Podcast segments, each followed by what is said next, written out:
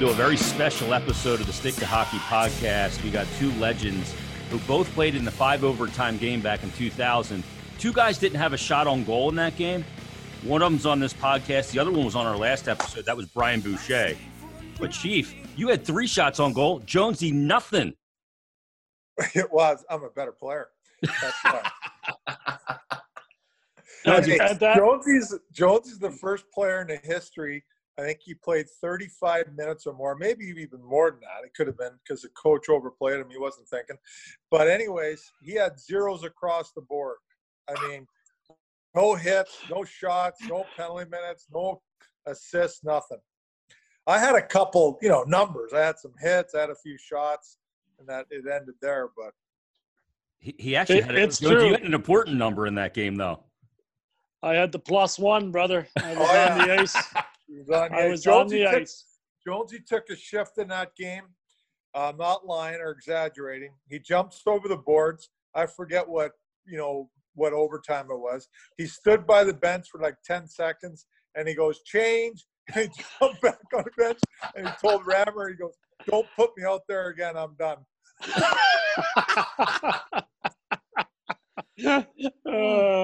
That was, was a- pretty funny. That was a wild night. We've got a lot of good memories from that game. I, I would have to ask Keith, what did you do in the locker room before that, before the start of that period? What did you gas up with? Obviously, it wasn't great.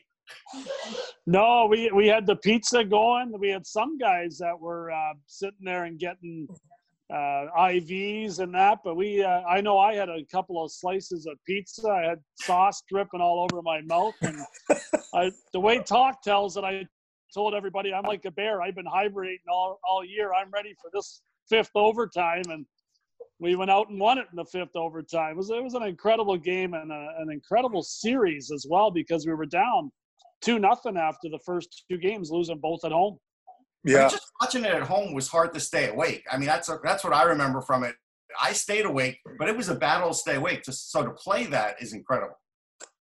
Yeah, I was a pretty special uh, uh, night, that's for sure, to be able to be involved in a game like that, five overtimes. And I coached one in the American Hockey League too, a five overtimer.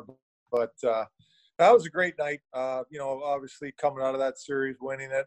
Um, you know, I remember game two at home that Rick had started a five on five brawl there. That might have changed the series a little bit. Um, it was pretty funny how he approached that. but yeah, we got her going there five on five. I was on the ice and kind of changed the momentum of the series, I think, after that.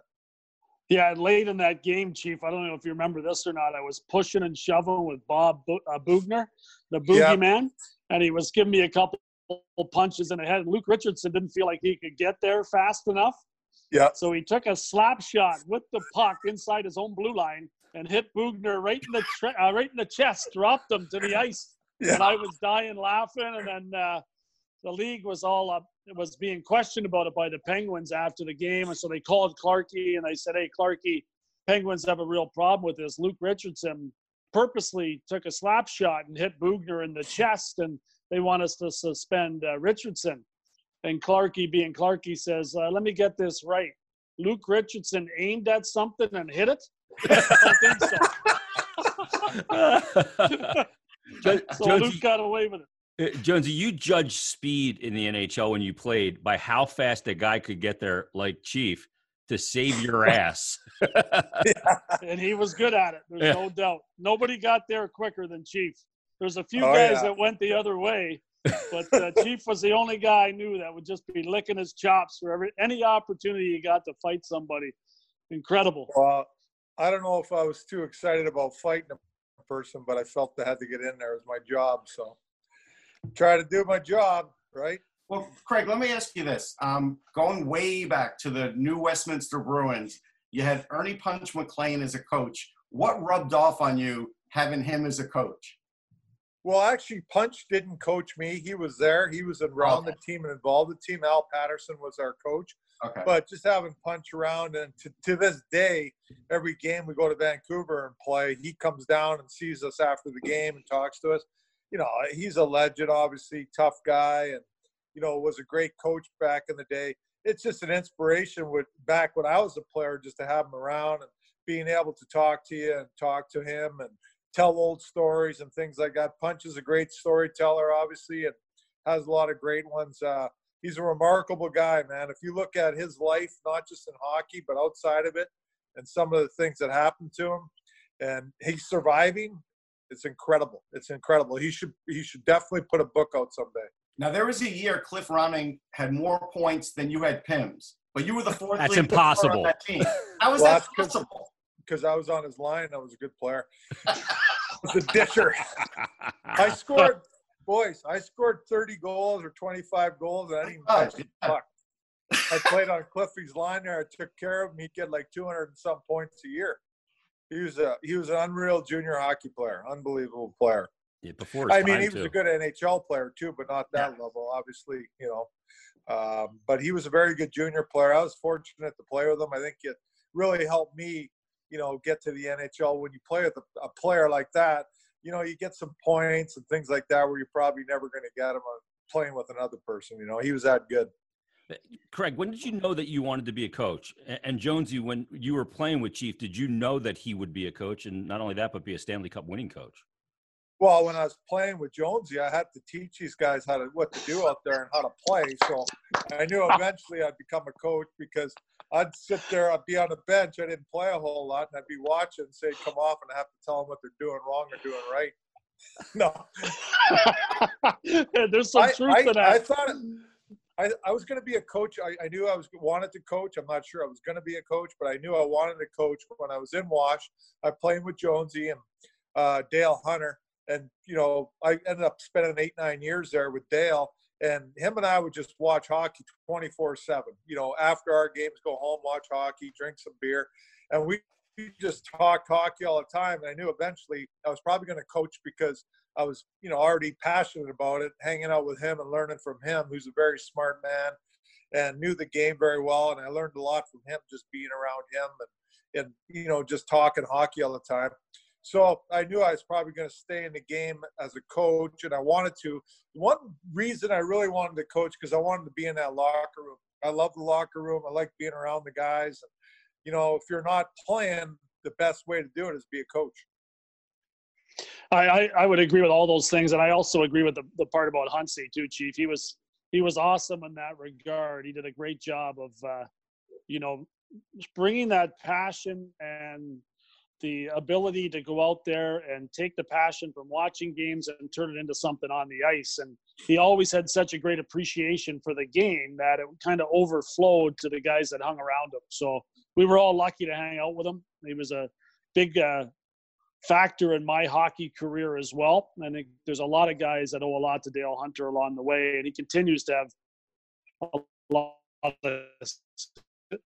success in, in the um, Ontario Hockey League with the London Knights. So no surprise there. The, the best guys that I played with, the best teammates and the best friends I have today, all love the game. All watch the game constantly. It wasn't just about playing the game, but it was also about uh, what they were doing when the games ended. And Chief did a lot of that as well, and also in practice worked hard too. Uh, end of practice, ran a lot of drills where other players participated in it. Uh, that's something that always stood out to me. Rick Tocchet, I thought was really similar in that way too, Chief. That Talk yeah. loved doing stuff after practice, not just for himself, but involved everybody else, uh, trying to make uh, each other better. Yeah, definitely talk to. I I was uh, I, I, I went, I broke into the league with Talk. Um, he broke in before me, but uh, you know, I really got groomed by him as a young kid. I was lucky to have him around and, and just teach me the game. And uh, like you said, he's a real good coach, and he really wanted, you know, studied the game a lot, like we're talking about here with Jonesy and, and Dale. Um, he studied the game hard. You know, probably knew he was going to coach too at some point. I have a question for Jonesy. Um, you had I, a couple months ago. I drove by the uh, the old arena where the Baltimore Skipjacks played. I had no idea it was still in use, but not necessarily for ice. You had a couple stints there. What was it like? What was that place like? You had some pretty good goalies for short stints too. Yeah, Kolzig was there. Byron Dafoe was there. There was like there was seven of us came up at the same time. Steve Konowalchuk was one of them who went on to have a really good National Hockey League career. Pat Peake also came in and then was injured and ended his career. Barry Trotz was the head coach, and we know how well Barry's done winning a cup with the Capitals, and I know Chief's good friends with Barry as well. Um, there was a lot of great uh, personnel on that team. It was a good opportunity for me. I didn't stay there for long. I didn't like the bus ride, so I decided I'd rather play in the NHL. So that's, uh, but it, it was a dump, and uh, Yeah. I'm sure the I'm sure the arena's still a dump to this day. They, I It is right across from the convention center. Yeah. yeah, Chief would have played a bunch of games there against them because every time we had a game, we played the Hershey Bears. Every time I turned around, it was the Hershey Bears and some big ugly bugger named Bill Armstrong. The defenseman had looked like Jaws from 007, was always breathing down my neck. That's all I remember. Billy Armstrong's our, our assistant GM. Yeah. Uh, Is that right? with- yeah, we've been with the Blues. He's a great guy. He's, I played he's a great a interview. I, I've interviewed him a few times on Sirius Radio. He's terrific interview. Yeah, he's good. Does a good job for us with uh, the draft and everything. He's Yep. really good. Uh, I played a bunch of games there too. Uh, back when I played, I was with the Hershey Bears 86, 87, and uh, a little bit of 87, 88. And we that was a huge rival, the Skipjacks, with us. And I don't know if you guys remember a guy named Gary Rissling played on that team. He was like their tough guy. Yeah. Animal. But they had a they had a bunch of animals. There was always fights and brawls. I got to tell you a good story though about uh, the Skipjacks team. So we're in Hershey, and if you guys remember the old barn, the, the, the rooms are right beside each other, right? And hot as shit. You just walk down the hall and walk in their room if you want. I used to walk out and there'd be guys smoking cigarettes in both teams, like about uh, 30 feet apart from each other, and there's cigarette smoking going everywhere. And I'm like, I was a rookie. But, anyways, so we had a backup goalie named John Kemp, and he was a tough guy. He was, uh, you know, he was tough for a goalie. Like he could fight. I actually fought him in a hallway at a hotel one night. Of course you did. First, I don't know how it started, but that's another story. But anyways, Kemper's getting his gear on, and we hear that Gary Rissling's not playing tonight. So Kemper gets up and decides to walk down the hall to uh, Baltimore Skipjack's uh, dressing room. So we're kind of walking behind him, like, what is he doing? Is he going to go in there and start fighting guys and getting ready for the game? He walks in a room, he's got one pad on and some of his other gear, and he stands there. He goes, "What are you guys going to do tonight with your tough guy Gary Rissling out of the lineup?" and everybody just nobody. He didn't use those words. I don't want to use the words he used. But anyways, everybody just looked at him, and nobody did anything. Went back to putting their skates back on, and he goes, "I thought so," and he walked out of the room. Wow. One pat on. the hell is going on? Uh, Chief, I got to ask you because obviously you joined an exclusive club, winning the cup. But before the game, you know, we know those legendary speeches, or you know, from Herb Brooks. You know, uh, you were born to be hockey players, and this big dramatic thing, and Fred Shero's win together today and walk together forever. Your pregame speech before Game Seven. I want to read it to you. Pump it up here. We're here for a fucking reason because we're a good fucking hockey team, and we're going to come up with the cup here tonight. Let's fucking go. I'll tell you, that's simple. It worked. it worked. Um, I don't, I don't, I don't prepare speeches. Uh, never have. I come in and I just say what I think needs to be said. I don't think there was a lot to be said that night. Um, you know, after Game Six, you know, and I and then going into Game Six in St. Louis when I drove to the rink around three o'clock, I knew we are you know, I knew it was going to be a tough game because of the pressure our team would be under. You know, there was a hundred thousand people out there at three thirty. I was in there. The It was afternoon. I mean, it was ridiculous. It was I'm like, our guys going to drive in and see all this. They're going to be under a lot of pressure. It's going to be, they're going to be tight. Um, and we played that way. We weren't very good in the game. We got beat pretty, pretty easily. But after that, I felt there was a real uh, calmness and ease to our team. The morning skate in uh, Game Seven was really good. Um, very vocal and loose. I thought our guys were relaxed. We we already we already uh, won um, ten games on a road. I think maybe nine or ten already. We were a good road team in the playoffs. Um, so there really wasn't a lot to say. Our guys were going to go out and play the game, and we already won twice in Boston. So there wasn't a lot to be said. I was just trying to ensure them that we're here for a reason. We're a good hockey team. That's why we're here. That's the bottom line. And you know, we went out in that first period. We're under a lot of heat. They came out hard. They had a power play. Binner made three or four real good saves, and we scored the first goal, and that changed everything. You know what, Craig? It's interesting because after that game six, I spoke to Keith Tkachuk. We were like in the elevator, and while he was a little bummed out for the fans because they've been waiting for this for so many years, he said right away to me, he goes, Well, they're going to win the next game. Like they're, they're still going to win the Stanley Cup. Like he knew, he didn't even hesitate. And I, I thought that was pretty impressive the way he, said that to me, just, you know, off the cuff. Yeah, yeah, there was a lot of confident people around the organization, uh, him being one of them. I think, you know, obviously our team too is pretty confident in their abilities. Uh, like I said, being on the road and winning as much as we did on the road during the playoffs, that game seven, that, that helped a lot going into game seven for sure. It was a big factor. Um, you know, I think being there for the first time, you know, with our team, I think that's why we're such a good road team. The pressure's not on as much when you're on the road. I feel that. I think at home, the fans and everything going on there, and there's a lot of distractions. Our guys, it's the first time they've they've gone through that. I think that affected us at home at times. That's why we lost some games. So, but on the road, uh, we were a lot more at ease and played better hockey. I thought. Jonesy Holly and then, pretty good. That, oh yeah, and then expectations uh, too, eh, Chief? Yeah, they change, sure. right? Yep. If you could, you could argue last year, you guys in every series would have entered the series at least at even, or in some cases being the underdog against all four teams that you beat. So it's a little different now. Do you ask some questions around to coaches that have done it before to ensure when the playoffs roll around that you guys are ready to go because you're going to be favored a lot more than you were last year? Yeah, I definitely talked to some different coaches about different scenarios, and Rick Tocchet's one of them. They went through with Pittsburgh. They won back to back, and I got a lot of information, you know, from him. Um, just the start of the year, training camp, and and throughout the season, we talked quite a bit about things. He's very helpful um, even though we're in the same uh, conference.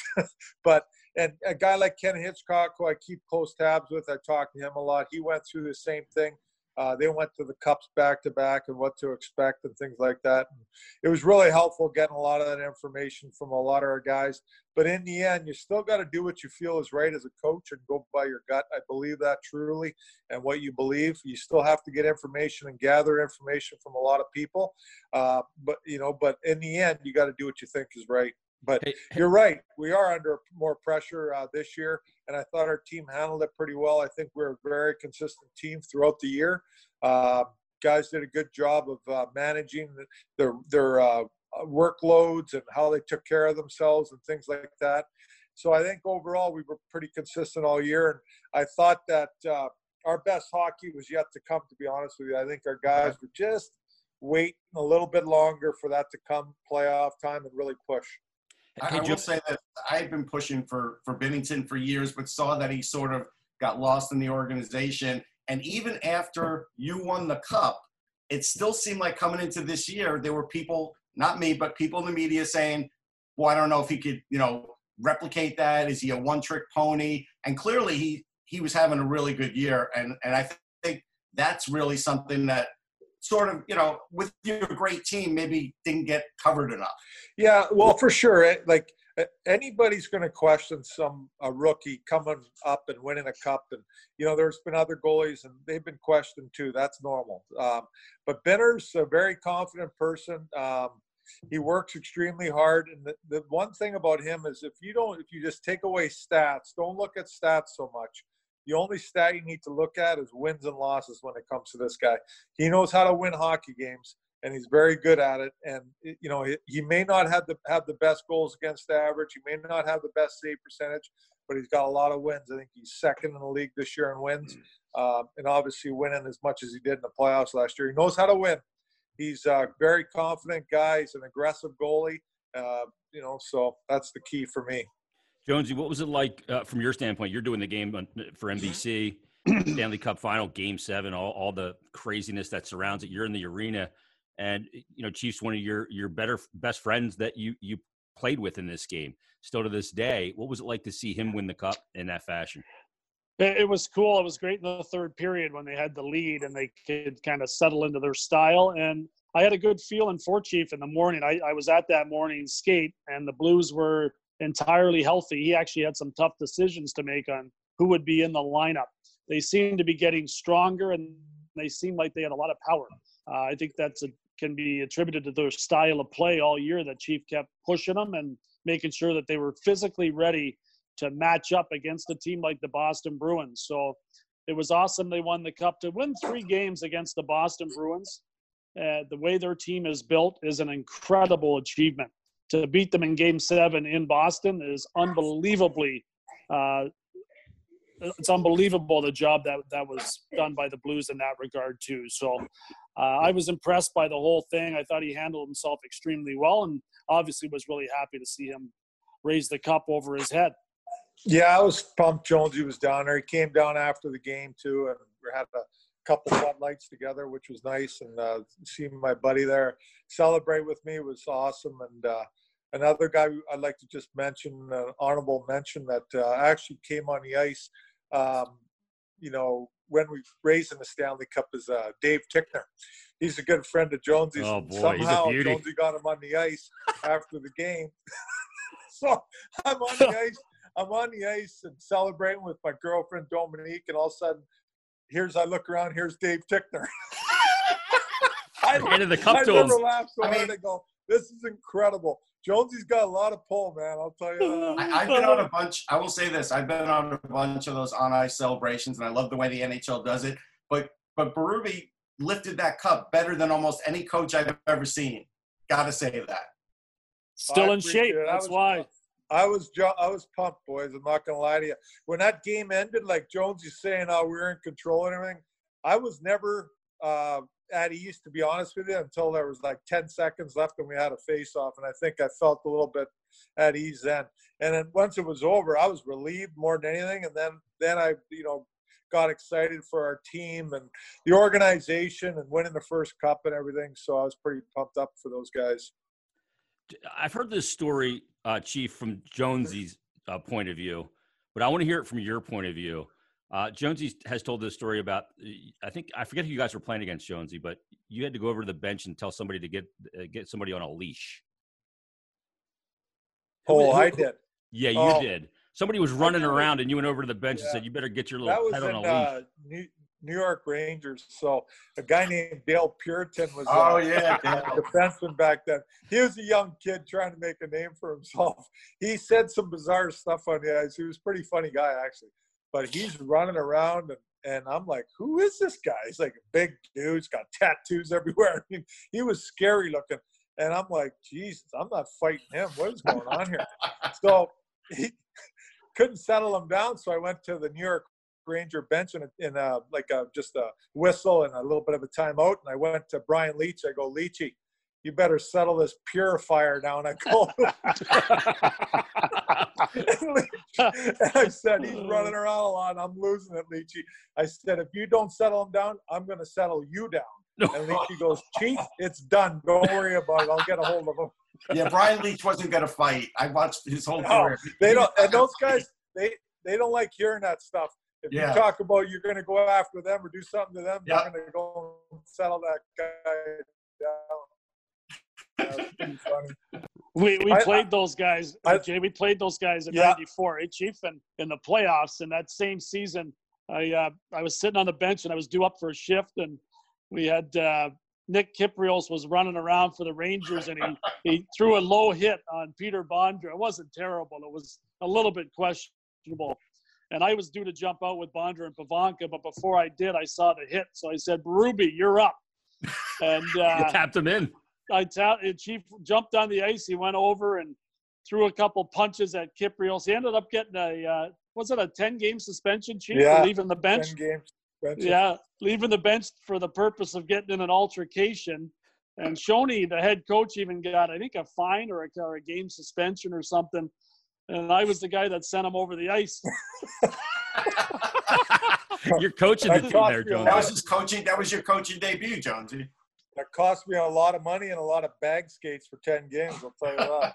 Yeah, and then they, they had the Craig Berube uh, skills camp in the summer, so uh, the capital, so they could pay him back the twenty five grand it cost him.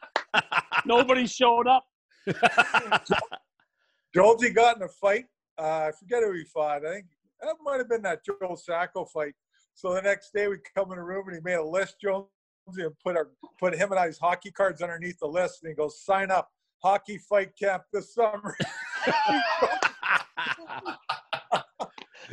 you remember that? was And and then you know you'll see sometimes at the grocery store or something people have the phone number down at the bottom like Yeah. or something they're trying to sell. That's what The I tear had. little tabs? Phone, I had little tear tabs on the bottom.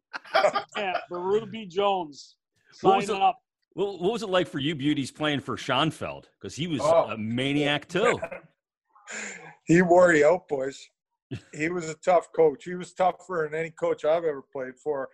Like, great guy. I mean, superhuman guy. But like his practices and what he demanded in games, and wow, it was a lot. It was a lot on you, boy. You had to play hard, tough, and do all kinds, sort all the little things. And practices were tough. All a lot of, a lot of skating and practice, hard practice. Jonesy had a tough time with him all the time. Early in your went on- career, Jonesy. They went at it. They went Oh, at it every single game, every practice almost. They, So what? One night, Chief and I were at dinner at this restaurant called Nunes's in uh, Annapolis, and Dale Hunter was with us and a few other people. And at dinner, we're talking, and I, I wasn't playing at the time. I was just coming back from an injury, so we, I think we'd lost like five or six games in a row. And I'm telling those guys, you guys are going to get skated tomorrow. He's going to bury you guys. You guys are done. And I, all I was supposed to do was work out. So I busted their stones all night. The next day I come to the rink and Frank Costello was our strength coach. Great guy, eh, Chief?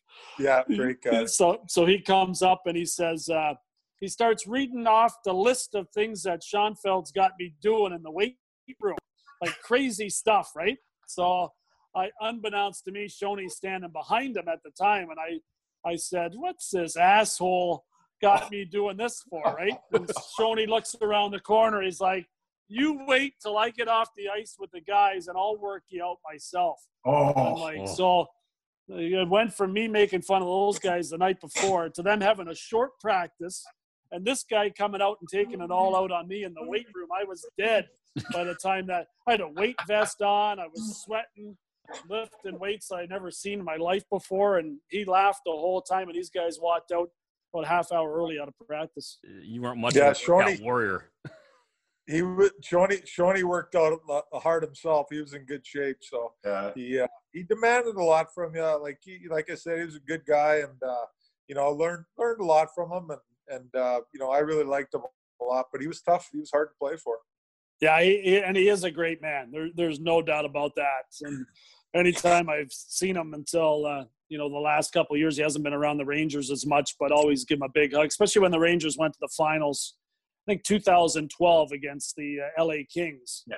Before they lost to the Kings, he had a, he had a lot to do with that franchise as well. Would have been nice to see Shoney get his name on the cup. Yeah, he was big into the player development. He pretty much okayed anybody going up from Hartford to the Rangers. So yeah, He did it all in his career. He'd be a good guy to have involved in the organization. He was a coach for a long time. He had a great playing career, and and then management. He was involved for a long time as well. Jonesy, I, I heard you re- uh, tell the story uh, about. I think it was your second year in Washington when when you just lambasted uh, an assistant coach. Something you're not proud of. Yeah, it wasn't a today, great- would you? No, I don't. I don't know. I, not in the jobs I do now. I can tell you that. But, uh, uh, it was a. It's a guy named Keith Allain who coaches at Yale University now. He's, he's done really coach. well. Yeah. Yeah, he's done well in his career too. But he was just starting out at that time, and I kind of snapped one day in practice because he. I was told I wasn't going to play the next day in the game. That I was a healthy scratch, and I was already angry about that. And I I missed the net by a couple inches, and he gave me a blast of crap for for missing the net. So I snapped and shot a puck like 25 feet in the corner, and then um, he proceeded to tell me all all the things that he thought I was, and I came back at him and he was right. I was wrong, but I it turned into an entertaining day anyway. So I kicked him off the ice and he left practice. He went into the locker room and I skated five guys on our team: Randy Burridge, Olaf Kolzig, Kenny Klee, and some other stiff who I can't remember. But anyway, we did these we did these drills. I've never skated so hard in my life, Chief, as you as you'll remember. So the I end that practice like 30 minutes later. I knew I was in a world of hurt as soon as I got in that the locker room because I knew Shoney'd be waiting for me. So I I got in there and Shoney can uh, recited everything that I said back uh, to me that I had said to Keith Allain, and there was some crazy things I said to Keith Allain that I don't I wouldn't even repeat to this day. But uh, wrong on my part, but it was uh, it was a bizarre day, that's for sure. I don't think too many players would do that anymore, but uh, I don't advise it. It can, uh, get you, it can get you traded pretty quickly is after this, that. Is this like a coach's corner moment? You're telling the kids now, Jonesy, don't do that. Yeah, I I highly recommend that they stay respectful to their coaches, but. I got to admit, I snapped that day, and as Chief knows, I was known to snap a few times. Oh yeah, you had some funny things. Well, who was the who was the defenseman that scored the hat trick for us in that uh, 99 2000 Delmore. And, Andy Delmore. Andy so Delmore, yeah. We're in Jersey. We're playing the doubles, and we're in Jersey. And there was a timeout, and uh, Andy Delmore, he had a great series against Pittsburgh, but he's having a tough time against the Devils. Different team, they're physical. You know, Andy was a you know a, a slight, fast hockey uh, player, defenseman good skill. So Jonesy's skating around on the ice, and I'm I'm, I'm sitting there, and I'm, all of a sudden Jonesy goes, "Hey, hey, Cash!" Wayne Cashman ran the D. Hey, Cash, you put that Delmore on the ice one more time, and you're fired. This guy's got his trust clippings on the back of his jersey for the last series. he, he did have a hell of a series against the Penguins, though, didn't oh, he? did I start yeah. laughing, man? Oh, it was uh, pretty funny. Was, I scored a goal in that series. four. I scored a goal in game four. It was the end of the game. That was probably three minutes to go or something, maybe something like that. I score a goal. I'm all excited, you know, and uh, everybody's excited. Jonesy's on the bench apparently. Turns around, he looks at uh, Ramsay, who was the coach. He goes, "What is that fucking chief doing on the ice anyhow at the time of the game?" and the boys started laughing that made it three to one. It was a huge goal for us. And then after it was a he tipped in a Dan McGillis shot from the point, right? So one of the great ways you can always bust on a guy is by uh, uh, giving credit to the guy that shot the puck. Hey, look, so in the McGillis had a, he had a cannon. McGillis. Yeah, shoot. he did. So I, I in the locker room I say, "Hey, nice goal, Gilly, nice goal." and uh, and Chief didn't touch it, you know. So then you can see Chief's eyes steaming around. And the, the other thing I always did, which I, I got great reactions from, after a guy has a big game, even let's say Delmore scored the three goals in that one playoff game, as you're coming on the ice, everyone's congratulating the goaltender. I'd always go up to the guy, the forward that had the best game, and I'd say, hey, hey, you got third star tonight. And just to see the guy's reaction, because you know he's thinking he got first star. And they'd always have this stunned look on their face for a second. Like, I'm just kidding. I'm just kidding. You got first star. Way to go. It's your night. You're a legendary ball breaker, Josie. How many checks did he write that, that you had to cash, Chief? Oh, Jonesy? Yeah. Uh, I cashed a few for him. He, yes, he, he, did. He answered the bell himself, too, though. He had to answer it a few times, too. They all do. Like, even Dale Hunter, you know, Dale, you know, Dale would come up to me and he, we'd be going on the ice. We played together at the end of, our, of, of his career and mine. And he said, listen, chief, we got to get something going here. You know, I'm going to go monkey around with a guy here, get something going and, uh, you know, get in there as quick as you can. there's a couple times where, you know, you get going, you grab somebody, guys just grab you, you know, you're just, you're, you're fighting and you don't know who you got. And Dale ended up with getting a tough guy on the other team, getting slapped around a little bit. I come in the locker room. He goes, "Where were you? I, I told you I was going to start it. You got to grab the tough guy." I go, "I don't know. Somebody else grabbed me, so I was fighting them." There's a you remember sometimes though. You remember Brad May, guys? He he played oh, in yeah. Buffalo a lot. Chief and I used to watch him with Hunsey all the time, and I'd always be saying, "Ray May and Barnaby are coming tomorrow night," because the, the Sabres love to to fight, I'd always tell Chief, you got to be ready for him. So uh, May, May was playing in Vancouver and he lines up against me. And uh, he says to me, Hey, hey, do you fight? And I looked at him. I, I go, Yeah, but not you. He goes, I need a fight. I, I, I, might, I got to get a fight. I need a fight. I got to get things going for my team. I said, just a minute. I'll get a guy for you. I said, I'm number 26. He's 27. He's only one number higher. It won't be hard.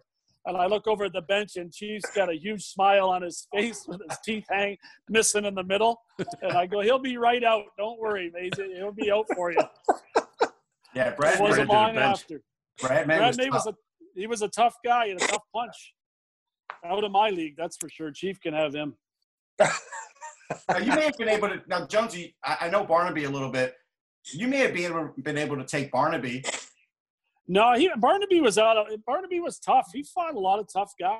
He did, but you know, he, he didn't win them all. No, but he showed up for them all. He was braver than I was. I give him Yeah, a lot knew, of credit. Barnaby. I fought Barnaby. He knew how to fight. He, he couldn't. He was hard to. He was really hard to, uh, you know, win against. Like he just knew how to grapple and and he wasn't. He was fearless. He didn't bother him. You know, he wasn't worried about it. And he'd be talking the whole time you fought him and just trying to get under your skin and stuff. He was a pretty intelligent fighter, to be honest with you.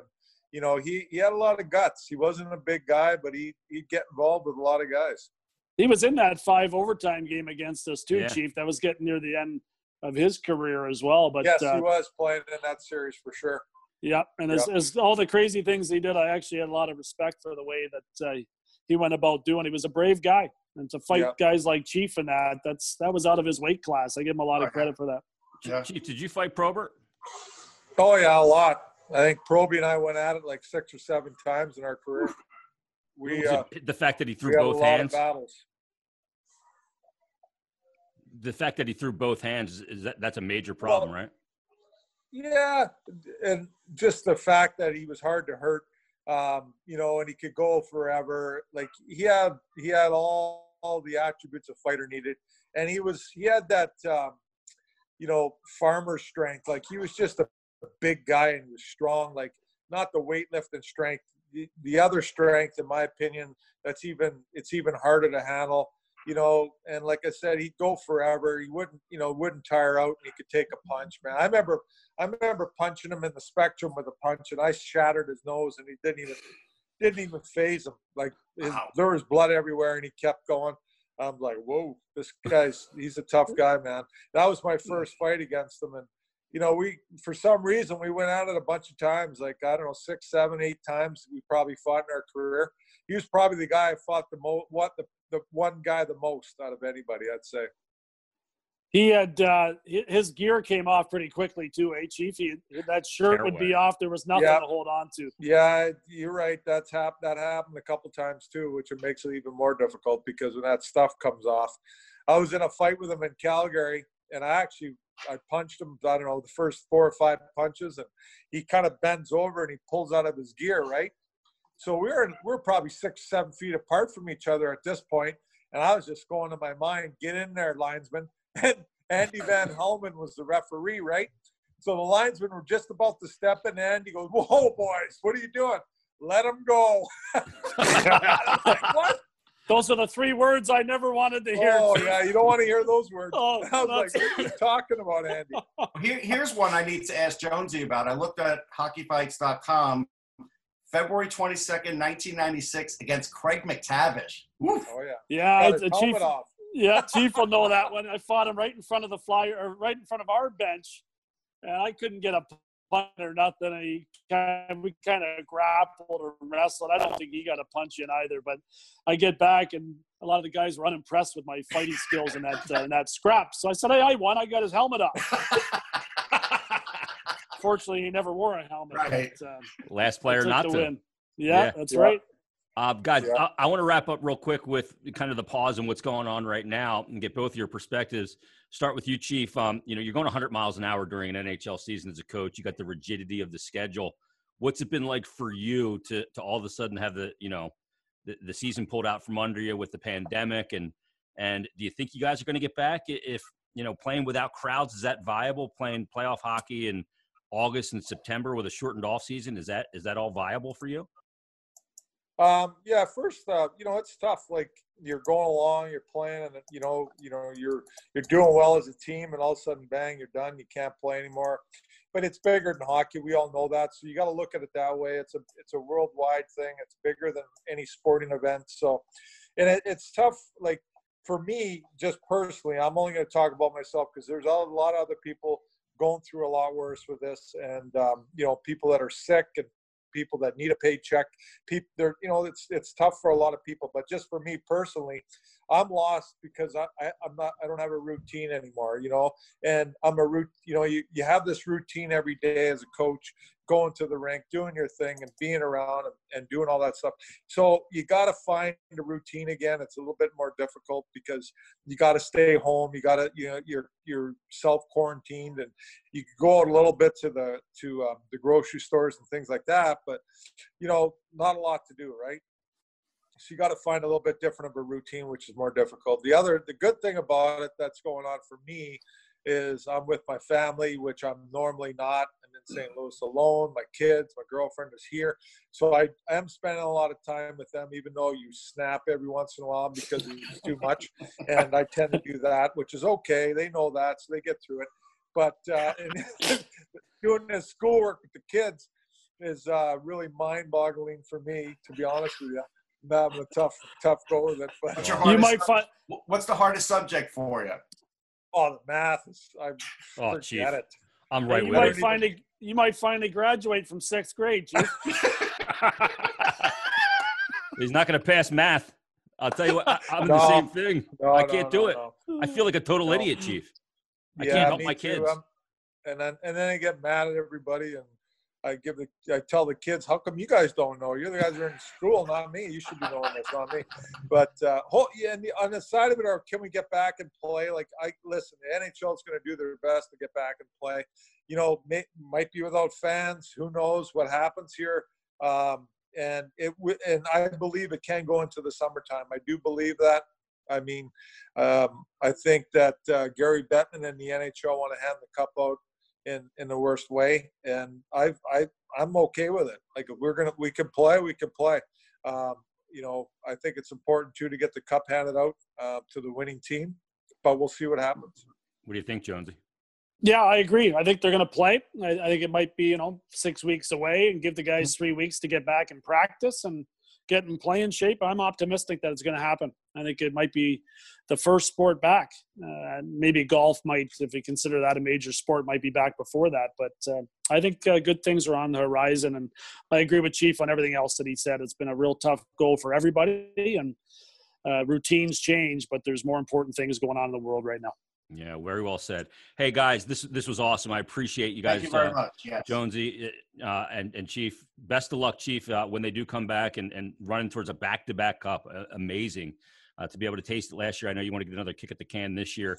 Thanks for joining us here on the Stick to Hockey podcast. We appreciate it. Anytime. Thanks, See you, boys. Take care. Bye.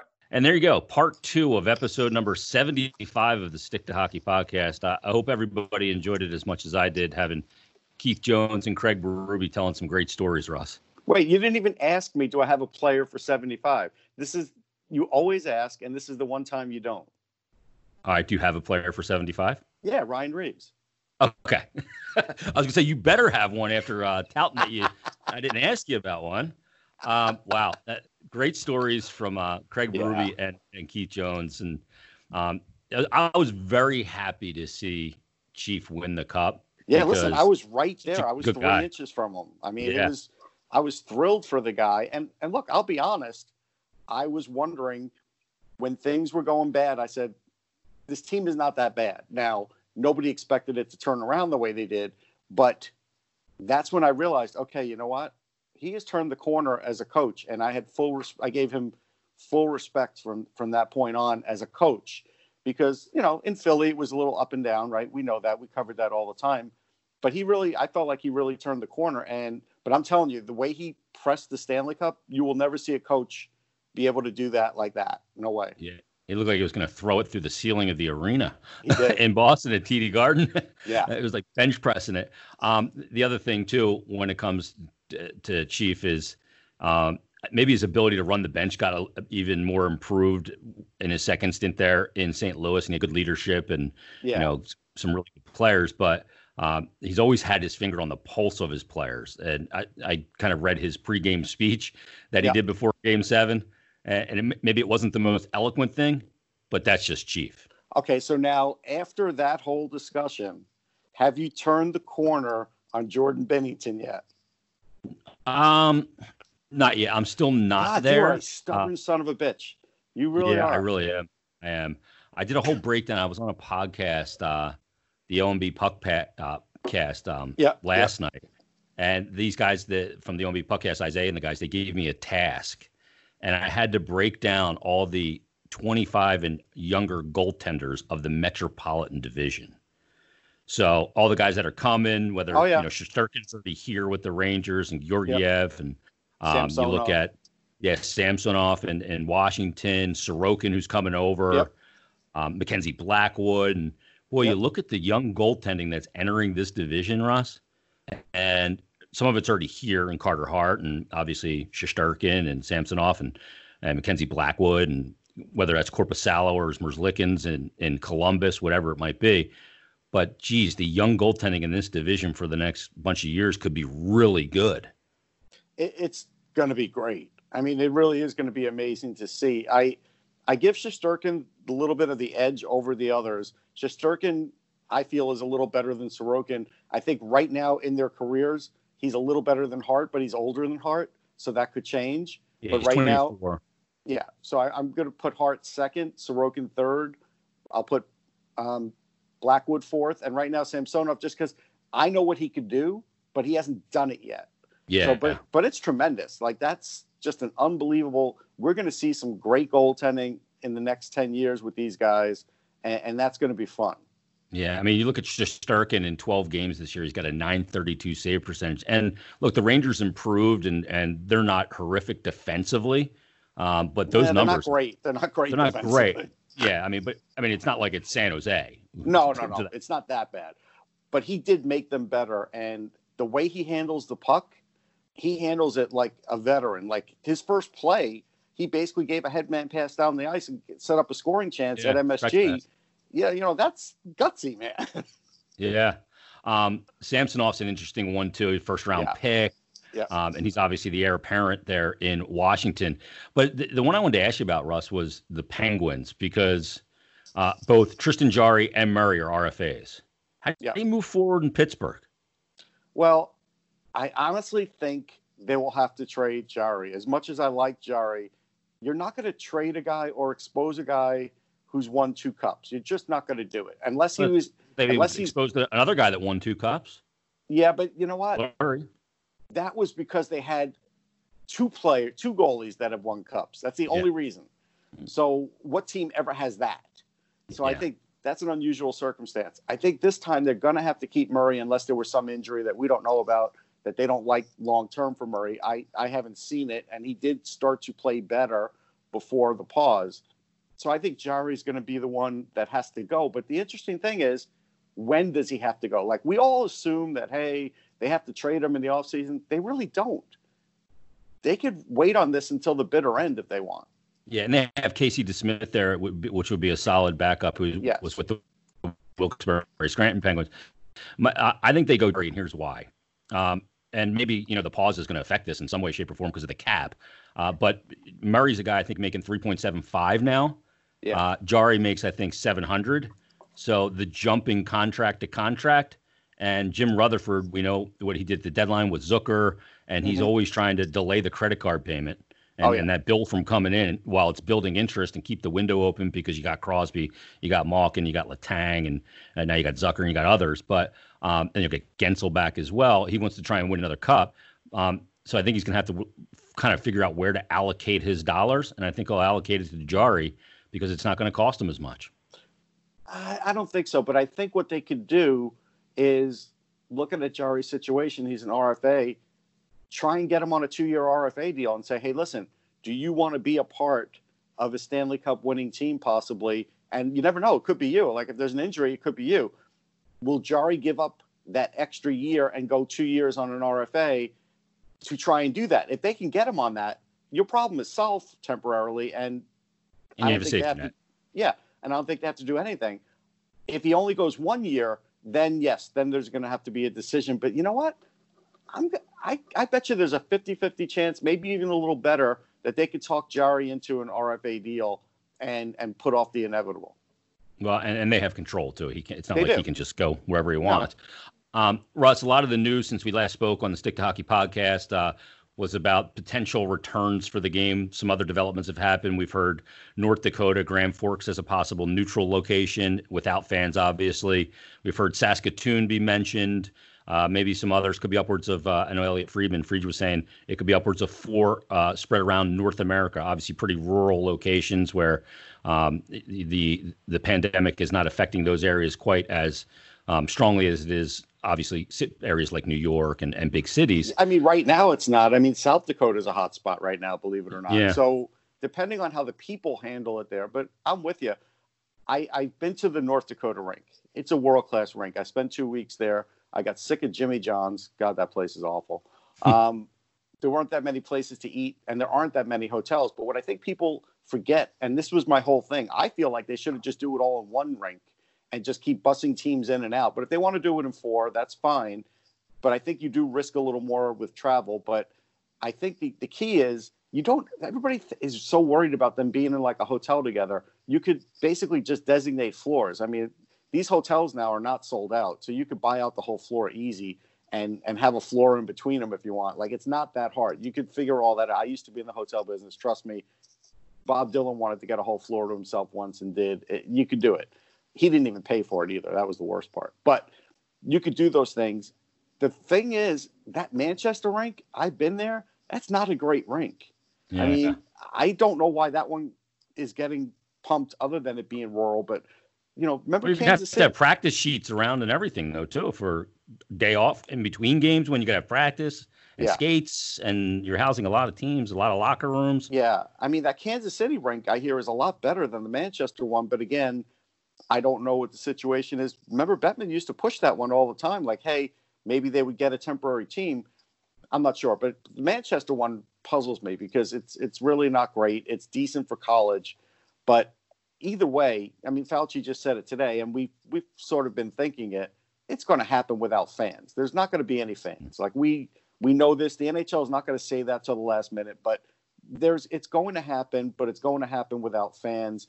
You could test testing should be more available in the next month. You hear about all this private testing that soon people will be able to do it at home. Once that happens, they'll be testing guys all the time. I don't think it'll be every game, but it might be, you know, once a week. Whatever it is, they'll be doing it and they'll be able to assure it. Now, they have to keep their players in line. As an example, Dak Prescott having a dinner party for 10 people, you can't do that because that could actually hurt your whole team by Yeah. doing that. If somebody were to do that right before, let's say, they left for to play NHL games, that could kill everything, right? So these guys all have to be 100% committed and really have to stay away from a lot of people. Unfortunately, they're going to have to stay away from their families for like two, three months.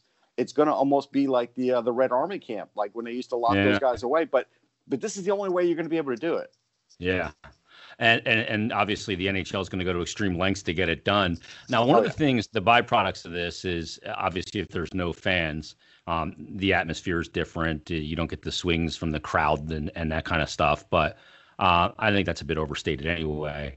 Um, but one of the things, and, and Bill Matz uh, uh, from Crossing Broad brought this up to me, or not Crossing Broad, excuse me, Broad Street Hockey brought this up to me Yeah. on Twitter, and he said, I I don't want the Flyers to win a cup without being able to hold a parade. Why? He said, let baseball do its thing and be background noise for the rest of this BS. I said, seriously, a parade means that much to you? yeah, and you and his do a point was, parade. You could do a parade next September. Who cares? yeah, you don't have to do it immediately. I know you could do it. you could do it a, year from. You could do it a year from the date. Who cares? You know what I mean? Yeah. to me the the joy in it is look the parade's a part of it it's the exclamation point but the joy of it is first of all the ride number one and number two the the senior team lift the cup to me is the penultimate moment Yeah, the I mean, parade I- is just a party you know what i mean that's that's an after hours club I get that the fans want to be a part of that, and I've experienced it, you know, and and so I understand it. But end of the day, you take the cup. You don't worry about where the parade is. I mean, again, the worst parade cup the is Devils. available you want the cup I mean, the worst parade was, and it wasn't even a parade, was the Devils, right? They just had it at the rink. I mean, even if they did something like that where fans maybe got exclusive video of them inside the rink celebrating, they'll do something. And then maybe a year from the date, They'll have a big celebration. It's fine. You still won the cup. You could brag on Twitter. I think Bill needs to chill on that. Yeah, here here's the thing. What you do in in this day and age is you have a Zoom parade. You, do a like the NFL draft. You do a parade. You do a virtual parade, and like my wife does these virtual happy hours. They all get on like Facebook Messenger, like six people, yeah. and they all like make these faces with the the app or whatever, and then they talk and they drink, and they and that's how they have their social time. So we do a virtual parade. I don't think the virtual parade's a good option. Well, I the don't. street cleanup's a lot easier. street cleanup is a lot easier.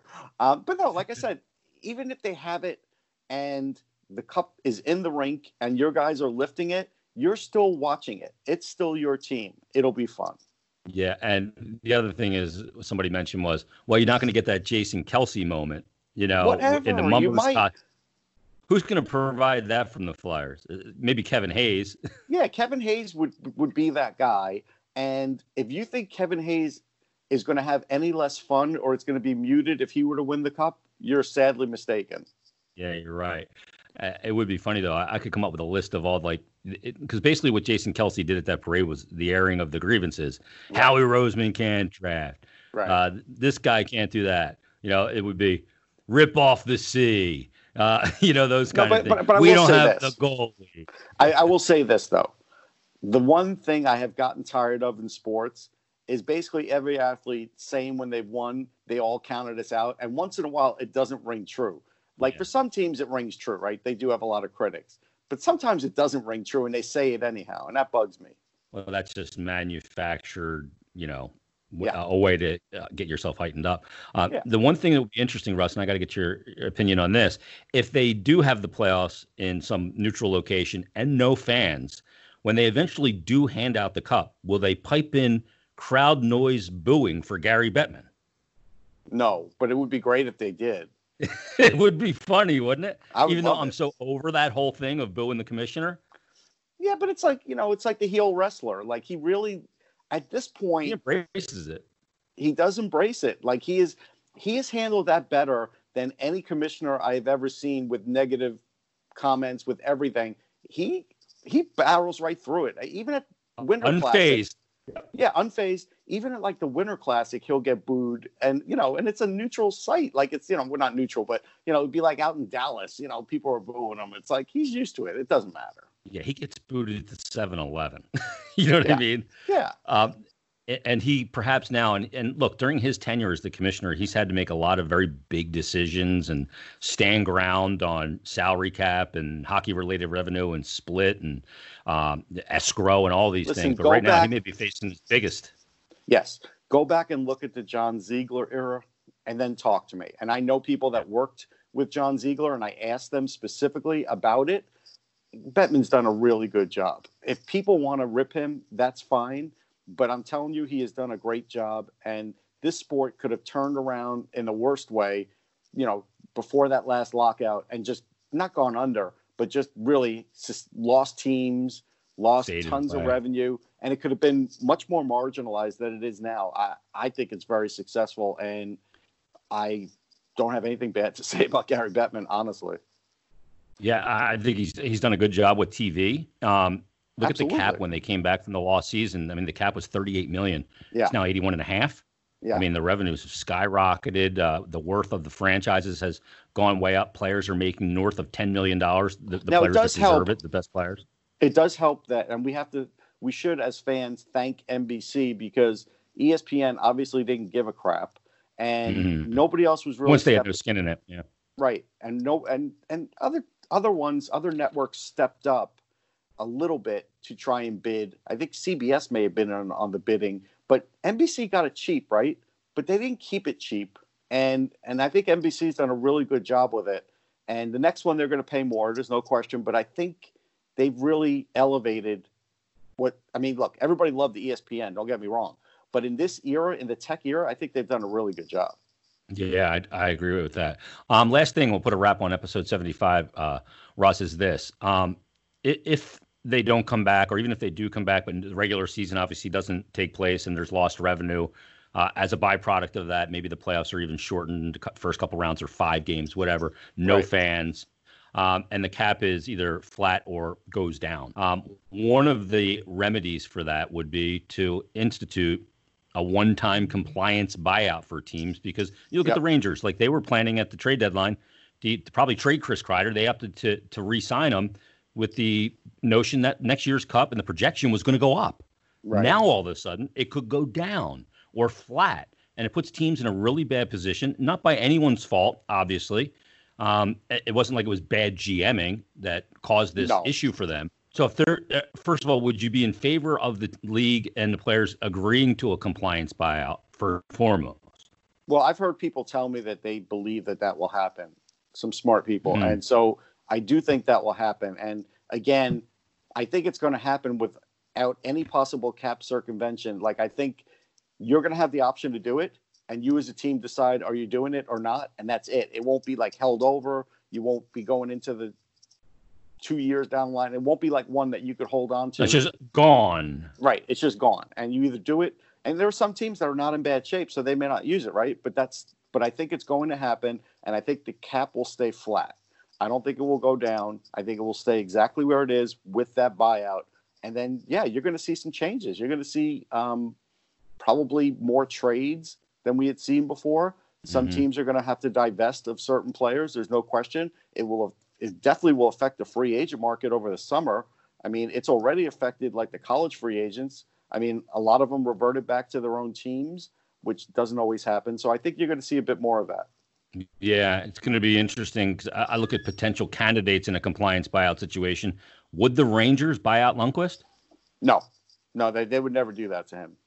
Nope. I mean, is that more embarrassing to him, uh, to, a, a, way to treat the king on his way out than making him the third goalie next year, like they did in parts of this season? They'll they'd rather go with three. I think. I think Brendan Smith well, would be the guy. Terrible situation for goalies.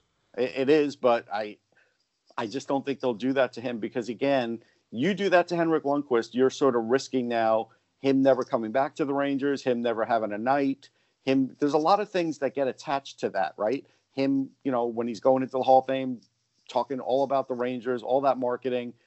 I don't think they're going to do that. But I think Brendan Smith will be the guy that they probably buy out. And I do think they'll go with three goalies. I do. I mean, mm-hmm. there's no rule. Or, or maybe you, move Georgiev. We all say that, but now it seems like they don't want to. And if they could get away with the three for another year, it's not like they can't. There's no rule that says you can't. I don't love a tandem of two young goalies, though. I know yeah, they're I mean, 25 and 24, but still. Yeah, I mean, nobody does, but in the old days, like when Van Vanbiesbrouck and Richter were together, they eventually got rid of Van Vanbiesbrouck, right? But they don't have to get rid of anybody here. And I, I've contended that for a while now, and they may not. Yeah. Uh, Brodeur and Terreri. All right. right? Terreri was never a threat to start. No offense to Chris Terreri. Come on. He was actually a decent goalie, though. He was good before Brodeur, but back up to Richter for the Team USA, wasn't he? Yes, but he was good until you saw Brodeur there, and then you realized, okay, this guy, he's lost his job forever. uh, um, well, we'll see what happens. Is there any candidates, uh, flyer candidates that you would uh, compliance buy out there snug against that cap? Yeah, they are snug. I, you know, I think it's going to be a guy that we like a lot. I think it would be JVR. Yeah, uh, but then you kind of do create a little bit of a hole for yourself too that you're going to have well, to refill. But Morgan but Frost, Frost could fill the hole. Yeah, and the other thing is, is all of a sudden there's going to be all these players that just got paid a lot of money to not play for the team, and they'll be out there on the market, and yeah. they don't need a big deal. They just got big payday on the way yeah. out. Yeah, I think how much term they had left as well. Now I will tell right, you Russ, this. I, one last thing: when we do see a playoffs, I think there will be guys playing with the notion that they don't want to be that guy that gets bought out I think that could motivate some players. Yeah, absolutely. Um, that's going to put a wrap on episode number 75. Special thanks to Keith Jones from the NHL and NBC, and also the head coach of the Stanley Cup champion St. Louis Blues, Craig Berube, for joining us on this episode. Russ, great job. Stay healthy. Thanks, Appreciate everybody listening. We'll check you out on the next episode of the Stick to Hockey Podcast. Thanks. Breathe, trust, bless me release. Climb hard, never be seen. Closed off, breathe. Trust, bless me.